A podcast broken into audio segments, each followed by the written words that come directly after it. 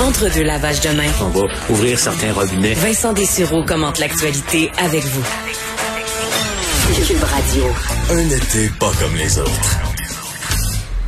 Vous savez, je suis l'actualité dans le monde de l'aviation de près parce que ça m'intéresse, mais j'avais pas vu venir cette nouvelle-là qui est tombée ce matin, comme quoi une nouvelle ligne aérienne vers le sud est lancée au Québec. Une compagnie québécoise donc qui lance OWG.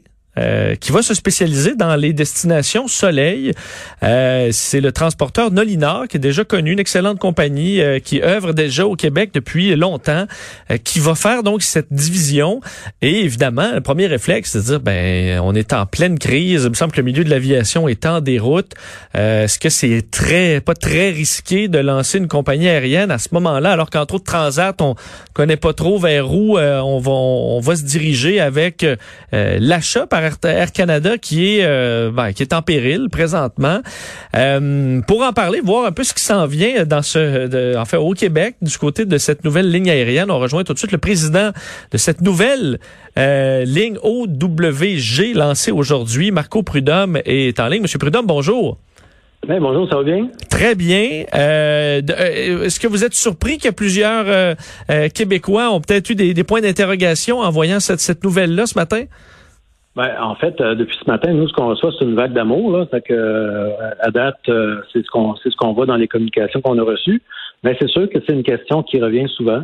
Alors, pourquoi lancer à ce moment-ci? Il faut dire que ça fait déjà 2 ans qu'on travaille sur le projet. Alors, on avait prévu faire un lancement cet été.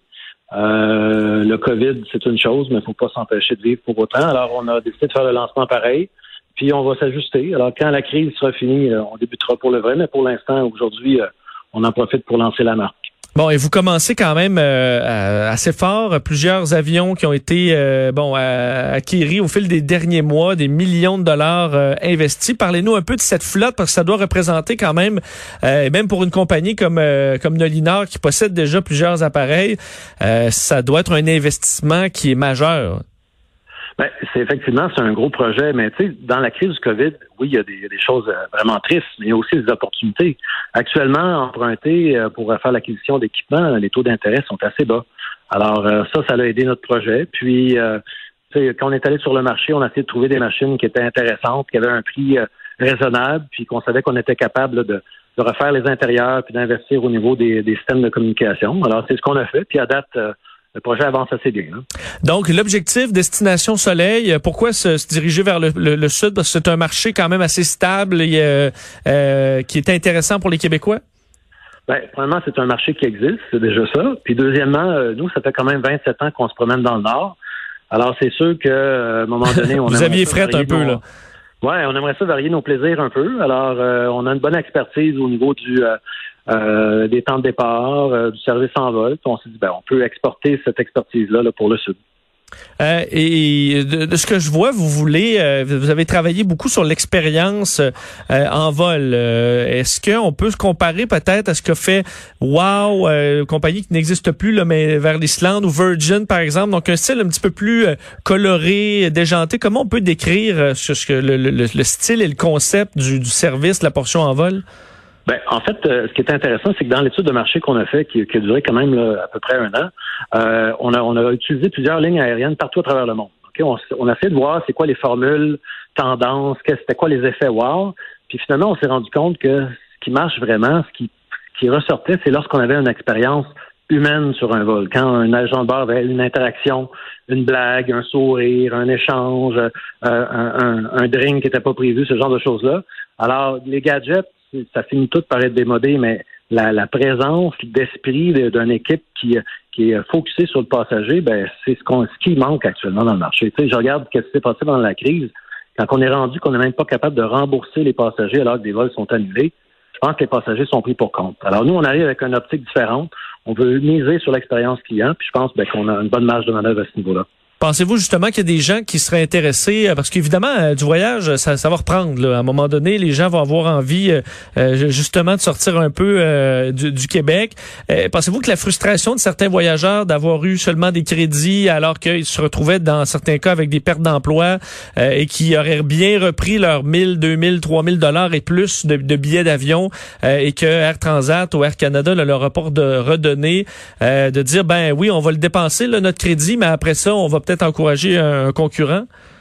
Ben, je pense qu'il y a un peu de ça. Puis, cette situation-là, on l'a tous vécu. Il y a plusieurs personnes, mais moi-même, d'ailleurs, je suis pris avec un crédit que je suis pas capable d'aller chercher. Alors, tu sais, à un moment donné, oui, il va y avoir cette première vague-là où les gens vont vouloir utiliser leur crédit. Mais nous, on arrive avec une approche différente, puis on commence vraiment avec seulement quelques vols par semaine. Alors, je pense qu'on est capable de bâtir là, un achalandage à travers le temps. Un mot sur Nolinor. Évidemment, on a parlé de vous pour plein de raisons dans les derniers mois. Vous avez coordonné l'arrivée du plus gros avion du monde à 2 reprises, ou peut-être, je sais pas si c'est 2 reprises, là, mais à Mirabel, ça a fait grand bruit. On a vu des opérations de rapatriement de Canadiens coincés à l'étranger avec vos appareils.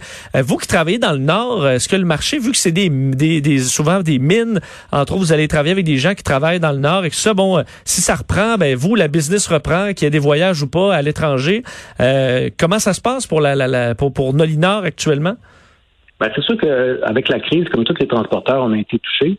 Ce qui nous sauve un peu, c'est que dans le Grand Nord, tu n'as pas le choix de continuer de faire une liaison parce que comment tu vas amener de la nourriture, comment tu vas amener des équipements. Alors, on a gardé un going concern à travers les semaines qui nous a permis là, de passer à travers la crise. Mais effectivement, on a dû être créatifs puis faire... les vols d'Antonov, on a fait un premier vol d'Antonov. Par la suite, on a fait la gestion au sol pour environ 5 autres vols d'Antonov qui sont arrivés à Mirabel.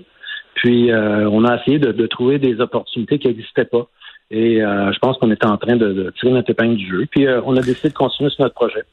Est-ce qu'on peut s'attendre à parce qu'on n'a pas de date encore pour le début de votre nouveau service. Est-ce qu'on peut s'attendre à une grande campagne et des billets très peu chers dès le départ ou est-ce qu'il faut rester vigilant là-dessus?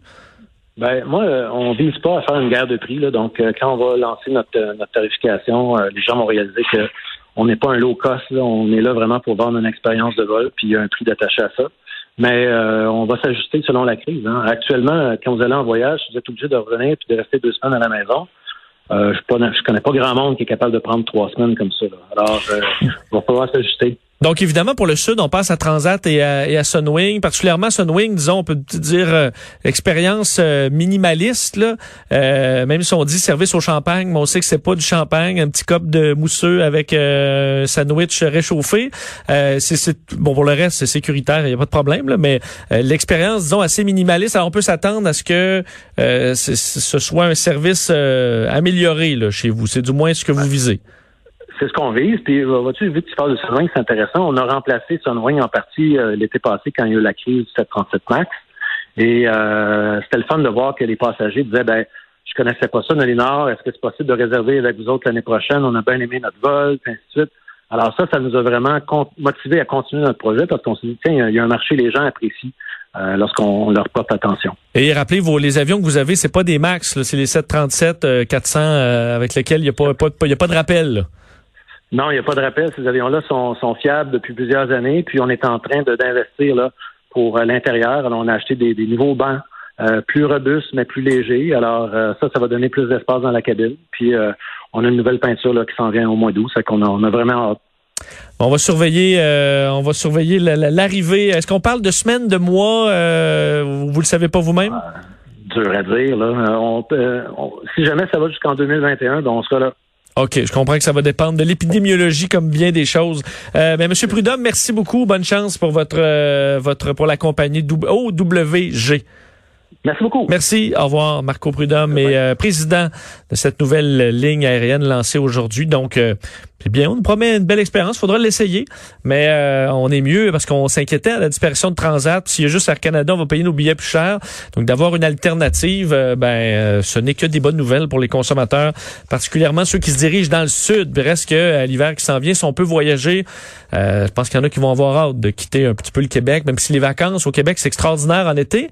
L'hiver, c'est un peu plus tranquille. Là. Alors, on pourra profiter des chaleurs ailleurs. Puis je comprends, Nolinor, là, je vous annoncer qu'il fait froid 11 mois par année, là. Alors, j'ai compris de vouloir peut-être aller se réchauffer un petit peu au sud. Alors, bonne chance. On va surveiller